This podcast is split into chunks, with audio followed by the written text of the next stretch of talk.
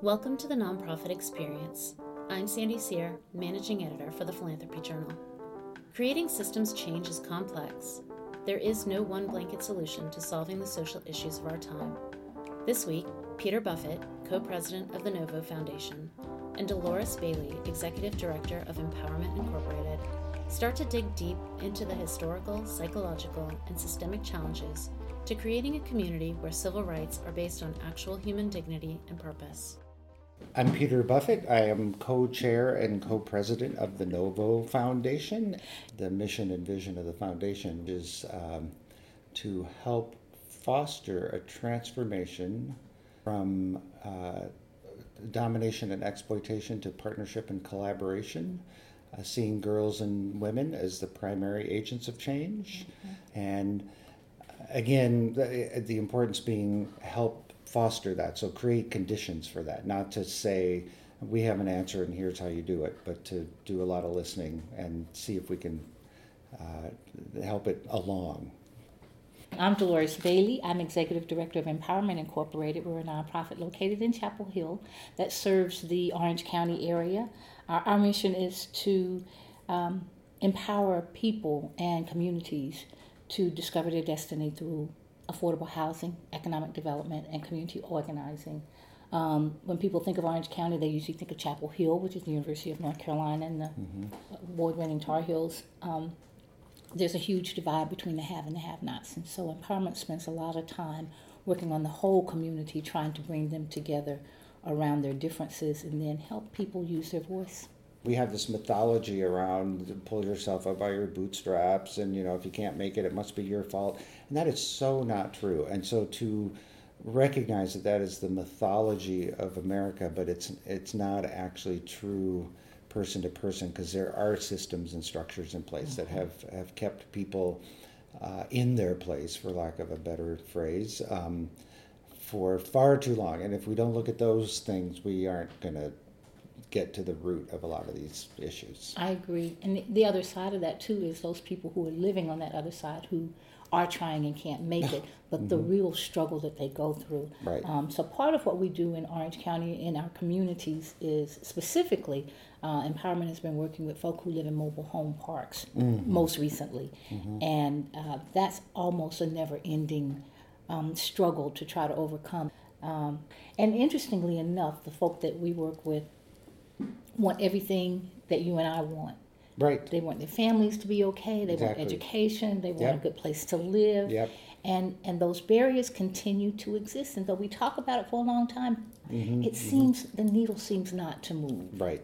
Because it's not as if anyone doesn't already have the power. It's the, yes. the structures that keep the empowerment from happening. Yes. And uh, I am a, a big fan of history, and I'll probably refer to it way too often, but it is what what it, it's the architecture of of what we're inside of. We have a a culture. Uh, it's it's so baked in, and it, it is so turned into um, abstraction, right? So, uh, 200 years ago, we were all farming, all of us, pretty much, and and and life and liberty uh, and I always get hung up on the pursuit of happiness because it's about pursuit. It's like they baked it right into that first document that you can just pursue and pursue and pursue, and it doesn't mean you're going to get there. And that I think is is a huge issue. And so when we were all farming, we pretty much knew what our neighbors did.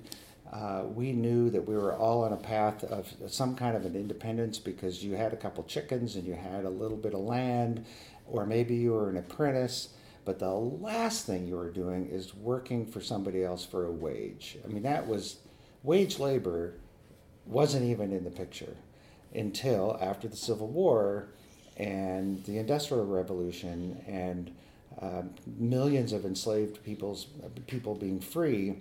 And what did the first thing the enslaved people want?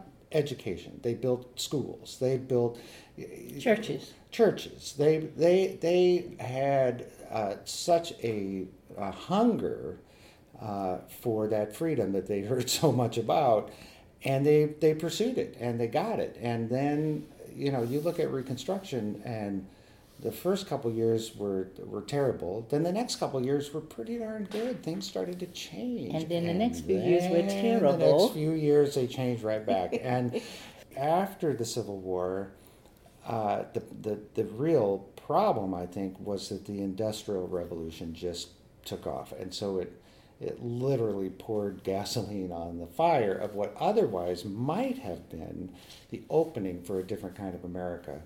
But instead, it went straight to wage labor and, and a number of other things. Uh, and that's where what I was getting at before the abstraction came in. So the next 50 years after the Civil War really put everything we're feeling the effects of solidly in place. It was 100 years between Civil War and Civil Rights, mm-hmm. and we're not, it's going to be 100 years more potentially before we actually get to a place where it's actually civil rights based on human dignity and, and purpose. If I go back a little bit, the same path that you traced on the non-white side, Mm-hmm. it's a little different than just the economics. So economics was mm-hmm. a very important piece of it. I, I, what I feel one of the main problems is just what was done to the mindset, to the psyche of those folk who were non-white African Americans. Right. Right. And there's a piece of that that has never gone away. The whole Right. slavery issue and Right. trying to rectify with that. The only, like you said, hundred years between Reconstruction and the Civil War, and all of the things that happened. Yeah. And there were a few people that grew out of that and and did wonderful things. But when I look at 2019, Right. and then I go right back historically, just like you just traced it, mm-hmm.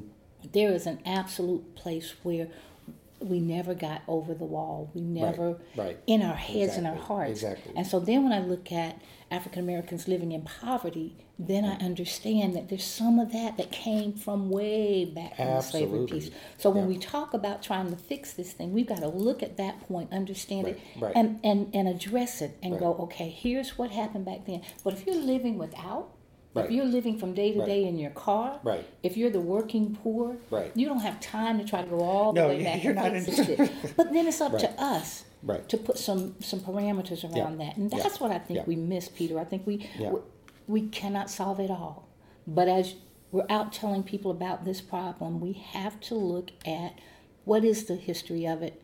How do we fix the history, not change it? Right, but how do we right, right. it? Yeah, because the history is it, and you're right. It is not an economic problem. It's a consciousness Not just, problem. yeah, Yeah, it, the consciousness allows for all the other things to happen. The economic, the social, the cultural, all these other things come from how we think about ourselves and how we think about ourselves as human beings. Whether it's the internet and different ways to be able to communicate, like this podcast, people are starting to speak up and out more about how we did get into this. Well, you know, Peter, if you if you trace it back just recently, and I will always maintain that Obama winning the presidency opened up a can of worms Yes. that we were not ready for. Right.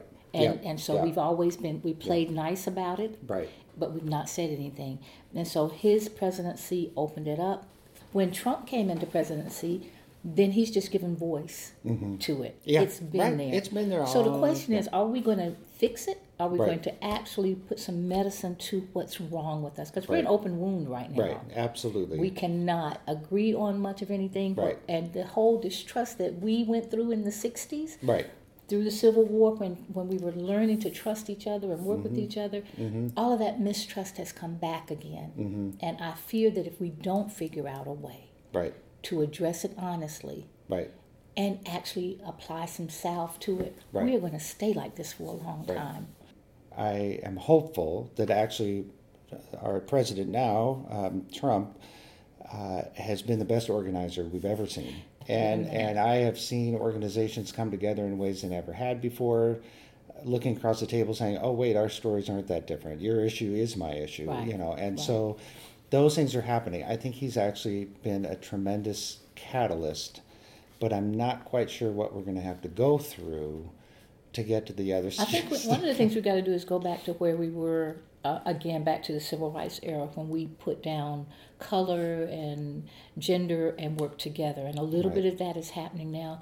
But he is a great organizer, even better than Obama was. Mm-hmm. Yeah. Oh, yeah. And so it Yeah. requires us to step up. And Yeah. I'll I'll speak Yeah. to just a little bit of the difficulties I have as, as an African American female, Mm-hmm. and just trying to not even break the ceiling, but get at the table where my voice will be heard. Right. That is difficult to do Right. in these troubling times because what people have done is hunkered down around their beliefs. Right. Even the religious rights mm-hmm. are defending things that don't even make sense when you apply them to the Bible. They don't make sense. Right, However, right, right. they are so determined that Trump be right, that that attitude, Right. if, if you want to say preservation of the white male is, Yeah. is right at Yeah. any expense, Yeah. then this side has got to come together. Right. And we haven't Right. figured that out yet. Right. We've talked about it, Right, right. but we've not figured out how to work really well with each other. Yeah. Well, and I think a lot. It lives in a few places. One, we we live in this binary world. You know, when George Bush said you're either with us or against us, it's like no. It, you know what? It's it's a little more complicated than that, and people don't like uh, ambiguity or complexity. They just want the answer, and they want to see who they can point their finger at. Right. And uh, that is somehow embedded, and this is what I'm hell bent on figuring out: is where did this come from? My feeling, to some extent, this is a, a crazy thought that I'll throw out there into this podcast, that if you look at colonization from 1500, let's say, when mm-hmm. navigation started to happen and commerce and all these, and for some reason it was all mostly the, the, the European countries that Yeah. just decided they were going to go everywhere and take everything. And so the colonies happened, but then you look at a, a graphic of how they spread, but then how they retracted, right? So in the 50s, 60s, 70s, the, the land started to go back to the people that were there. Now they were deeply traumatized and affected by that, which is why we see issues all over the world. But the United States is the only surviving colony. It's the only colony that actually stuck and, and got its independence and said, no, we're a country, we're not a colony. So I think we have a real issue of legitimacy. I think that's why we have the largest army by far in the world. And I think it's why we have a bully as a president, and we've always been a bully in the world in terms of saying we're going to tell you what's right and how to do it, because we actually are the least legitimate landmass. And, and I agree with you. And I think part of that is our bully piece comes from fear. yeah, absolutely. And when you talk about the 1500s and how the Native Americans were here, let's talk about how we treat Native Americans now. Like Mm-hmm. Not they're not mention in the even Constitution, citizens. the, all the way along. It's it's not right. So so uh, come back around then, Peter, to how are we going to fix this? right. It cannot always stay this way. When you Right. and you go back to history, and the, Right. the powers that be start one way, and it always changes. Right. And right. so America might be great now, Right. but until we work together, we're not going to stay great. So my uh, my prediction is that we will see at some point in the distant, not too distant, soon, sometime, is what I call networked bioregions. And what I mean by networked bioregion is that if you look at New England, you look at the South, you look at the Pacific Northwest, you look, these places have natural resources that have always been there, that people have always lived by. They've always traded. The Mississippi River has been trading for 1000s mm-hmm, and 1000s of mm-hmm. years. And that that it doesn't mean we throw away all of technology. I love the fact that my dentist lives in 2019 and not 1910. and so it's not saying, oh, we just go back to the past and throw it away. No, it's taking everything we've learned, recognizing that people live in place uh, based on their relationship to that place and, and what's there, and, and that community, small community, is the natural state of things.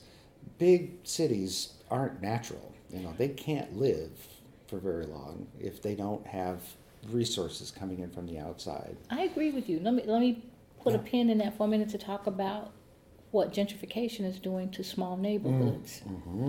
And Peter, as they gentrify, you're losing that one person working with each other, community. It's You're so- losing it. Yeah. And you can use Durham, North Carolina as a perfect example. Mm-hmm.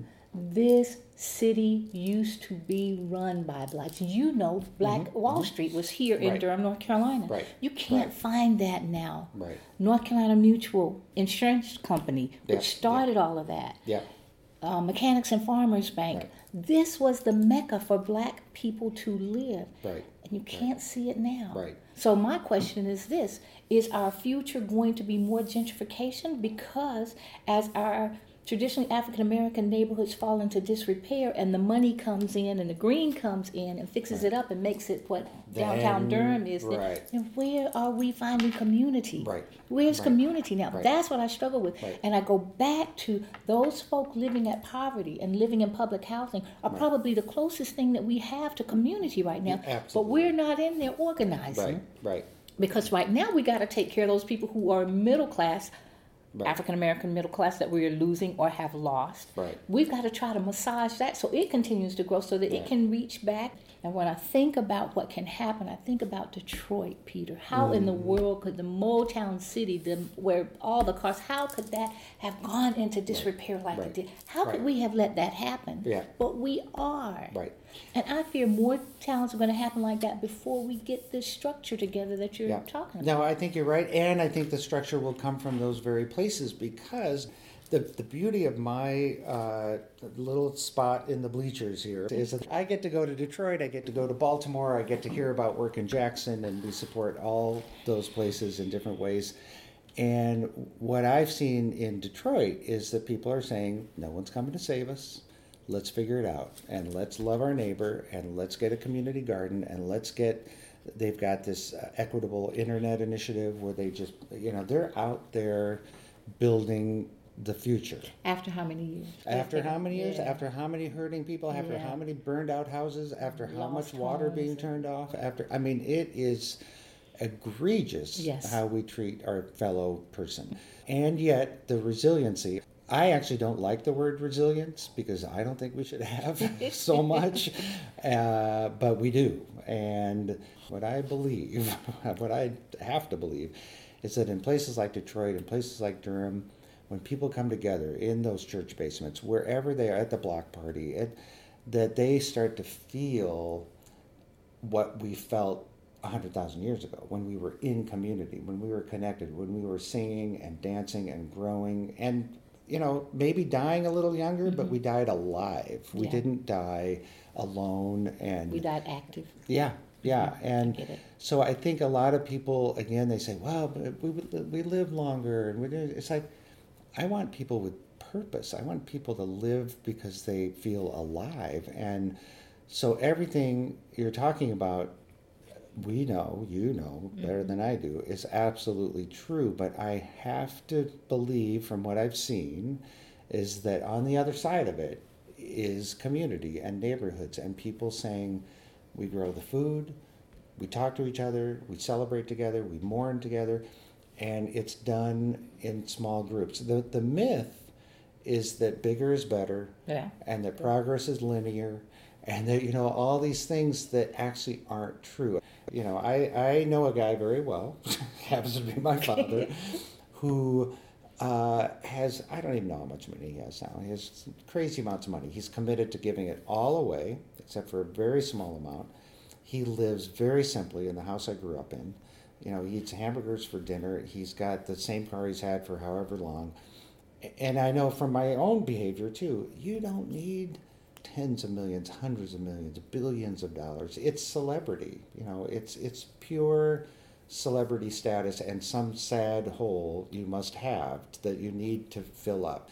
So part of my job is to get out there and say, you got to move this money. I mean, it at NoVo Foundation, uh, we say putting money out of its misery, but that's part of it. I mean, money's not going to solve it, but moving it into places that need it so that they can build lives that are meaningful and connected and can get the child care and the transportation and the rent paid and those things have to happen. And, and so I'll answer that. The one thing you just said was about growing your own food. And when our parents were growing up, that's what they did. I Yeah. lived on a, on a partial farm. Yeah. Even kitchen gardens. Yeah. Yeah, but young people don't want to do that now. Right, African American children don't want to do Right, that. Right. And I do not, I am African American, I do not speak for all African Americans. Right, right, But the sect that I am, the, the piece that I'm working in, those young people don't want to go back to community gardens. Right. Um, there's a stigma attached to that. Right. Yes. However, I, yeah. I, however, I, Yeah. I get the fact that it's a wonderful thing to do, and it absolutely brings community together. right. But that's not what's doing it for young people anymore. For our Right. next generation Right. of young people Yeah. who are into the internet and who are learning from that, I wonder how are they going to grow this community behind them, Right. Peter? Right. I hear what you're saying about uh, opening up our hearts, and certainly some of us can. But I trouble when I work with them daily, Mm-hmm. Right. and I'm just trying to encourage them to stay in school Right. and stay in school to find a purpose. Yeah. And so the reality is, how are we going to Yeah. pull them back into Right. this? How are we going to make them understand that they are the stewards of what's coming up next? It won't be the next generation, or maybe the one after them. It's going to take three, four, five generations, I think, before the outcome of what we're we're going into has um, shown itself. Uh, there's not an app for for the solution we're looking for, uh, and it's not going to be, of course, the same for everybody. But it is going to be a painful process to get through the level of uh, you know we live in a world of, of transactions not relationships i mean it is Right. so transactional and it's it's sort of quaint to say that when the internet first came along you know people were trying to sell advertising and keep people glued to their screens. It's not that anymore. It's data. The scariest thing about this whole recommendation engine algorithms you know if you did this you're probably going to like that.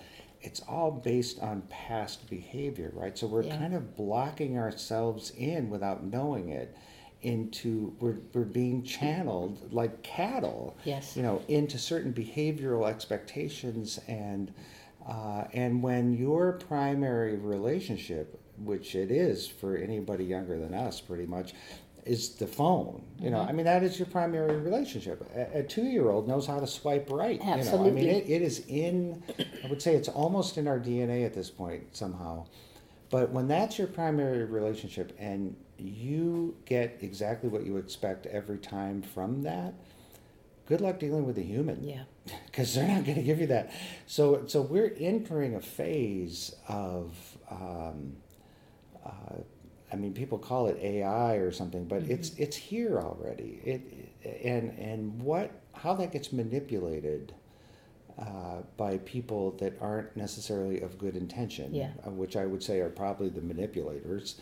Um, uh, we're we're in for a, a, a bumpy ride, I think, for the next couple generations. The one positive thing I have seen when I watch young people on their phones Mm-hmm. and I watch them using the apps and doing this and, and having to sit down and explain to their moms and grandmoms what goes on, I see how smart they are. Mm-hmm. Right. They're not doing it in the classrooms, but hand them a phone, a smartphone, right. and they can set this up, they can set that up. Yep, and I think absolutely. my where I am is just like, how do I help them channel that into something that's long lasting Yep, for them? yep. How do I help them understand? And these are the, mm-hmm. the kids who are who are not going to be exposed to much of anything other than that little world that they live in. Right. But I watch them on those cell phones, and I watch the two year olds do it. And I'm Right. thinking, if they Yeah. can do it, Right. Right. Well, what can that- we teach them from that? Exactly, and that speaks to the fact that right now we're sitting in an elementary school that's been repurposed, right? Yes. They all should be repurposed because we are in a uh, a sea change in how kids uh, should be educated, which again will go back 500 years, 1000 years, a few hundred years. We, you know, our education system was all about assimilation. Yeah. Learn a language, Yeah. be quiet, get in a line, Yeah. respond to a bell.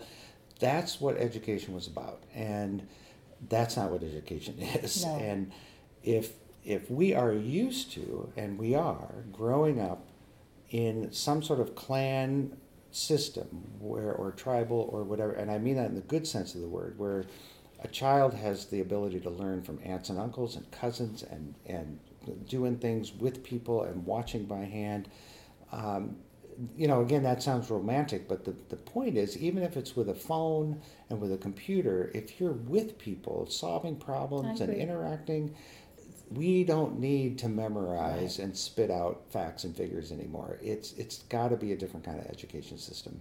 I agree, and I, I want the internet not to be the separating device that it is when they Mm-hmm. are are texting rather than talking. Right. And that's Exactly. a big piece of what the way we solve problems is talking and, Right. and being around each other. Yep. If there was some way that integrated into all of their finger punching, Right. there was some decent talking and some Right. decent conversations happening among our young people, Right. I'd be satisfied with. Mm-hmm. it. I have a question for you, and I, I have to ask this.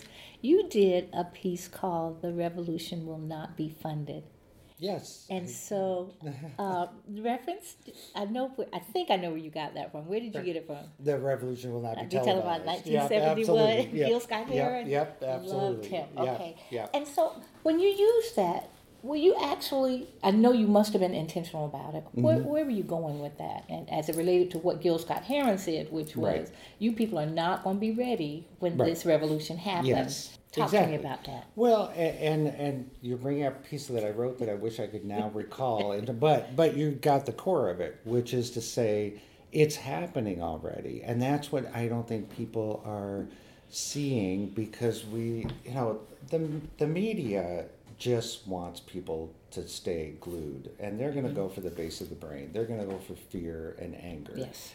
So, fake or real, the media is not our friend because it's not working for us, it's working for advertisers. And mm-hmm. so, we're not going to get the information that actually does give us some hope and some solidarity and some feeling like, oh, they're doing that in Detroit and they're doing that in Baltimore and they're doing that in Jackson and they're doing that in Durham.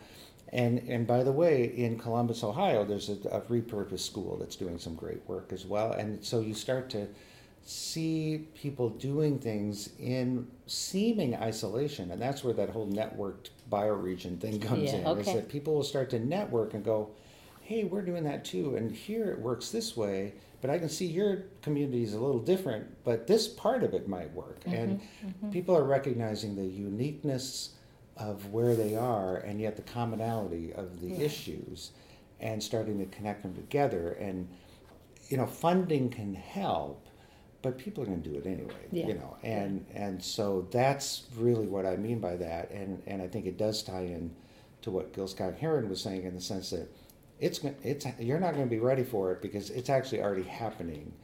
on or off the record, I have to know, Peter, from all the people that you talk to, and, and it feels like your dad gets it, do they really understand that when you talk about pulling yourself up from your bootstraps, I'm talking about people that don't have shoes.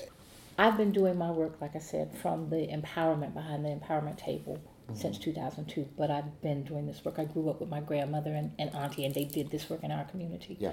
But it wasn't until United Way came in and said, look, we need to look at this thing differently. 85% of the people that we are working with are minorities or people of color, mm-hmm. and the leaders are less than 85 or 20%. Yeah. So I became a part of the 10 to Watch program, which mm-hmm. are nonprofits in this work headed by women or minorities. right. I'm only at the table, Peter, because of that. Right. I would still be in Chapel Hill, North Carolina, Right. struggling Right. and the struggle doesn't change, but where do we get when they're not Peter Buffett's? Right. Where do I go and say, let me, let me tell you about this. Right. Let me share Right. this with you. Right. Here's the real disparity. Yep. And it's not that people don't want to do for themselves. It's not that they don't Right. want to pull Right. themselves up. Right. They Right. don't have the Right. opportunity. Yeah, and the structures are completely Yes. against them. Yes. Yeah. Yeah. And then I don't have time to teach them that it's the system that's against it. I'm not fighting against you. Right. It's not black, Right. white. No, exactly. It's a system. Yep. And Yep. that's not easy Yep. to understand. Yeah. We are so adamant about people who look like the people that we're trying to support Yes. are in the Yeah. place. So whether Yeah, it's a yeah. teacher, whether it's right, and so you have to have that connection of mm-hmm. oh I can relate because that's somebody that looks like me. Yeah. Well, I'm kind of doing the same thing in reverse. And so I'm sitting down with a bunch of white people mostly and and they think because my father's this wealthy person that I'm going to think like they do. And so I get in there and and point out these structures and systems and all the things they benefited from that are invisible. And mm-hmm. it's not mm-hmm. pointing fingers, it's not saying it's your fault. Right. It's not there's no malice It's just saying, look at the structures and look how. And do you change embedded- their minds? Some of them, I, I think I do. I think I do. I will say the only real uh, indicator, big indicator that I've had is this op-ed that I wrote in 2013. You know, at the end of that op-ed is probably the sentence I'm most proud of, and that is that progress isn't Wi-Fi on every street corner. It's when no 13-year-old girl gets sold for sex. And just the idea of what is progress and what are we spending our money on and investing in. And so, yes, and that op ed went through the roof. Uh, So that gave me hope. I think convenience is the opiate of our culture. Like, if Yeah. it's easy, we can go to sleep. And there's too many people that are just asleep inside the system because they get to put food on the table and they're just fine. And uh, it's We gotta fix it. yeah, we Together. have to fix it, Together. and we have to all do our part, whatever it is. And you're doing yours, and I'm doing mine, and uh, maybe it'll happen in our lifetime. But it, Well, we at least ought to start planting those seeds. yes, exactly. Because the crop needs to Yep. grow in the next Yep. hundred years. Peter, thank you for spending this time with me. It has been a joy just hearing your side of it and hearing um, your thoughts about the same struggle that we're going through. And I absolutely agree with you that we've got to do it together. Thank There's you. no other way we can make it happen. Yep. Well, thank you first of all, and and leading by example, being in the same room and talking about things and finding common ground just about in 30 seconds is, is, is what we hope everybody could do. Yeah. That would be great. So thank Absolutely. you. Thank you. Thank you for listening to the Nonprofit Experience. If you like what you hear, please support our work. Rate us on iTunes, share us with a friend, and donate to the project at go.ncsu.edu forward slash give to PJ. TNE is a project of the Philanthropy Journal. Our managing editor is Sandy Sear, our graduate editor is Kristen Gollahue, and our graduate assistant editor is Preston Whitwer. This episode was produced by Amarachi Anakaraonye. Amarachi is the host and executive producer of the Fragmented Whole podcast. To learn more, visit amarachia.com. That's A M A R A C H I A.com. Our theme music is an original score by David Mueller. For more information on this and other episodes, visit us at www.philanthropyjournal.org. Be sure to follow us on Instagram at The Nonprofit Experience and subscribe to the show via iTunes, Stitcher, Spotify, and Google Play.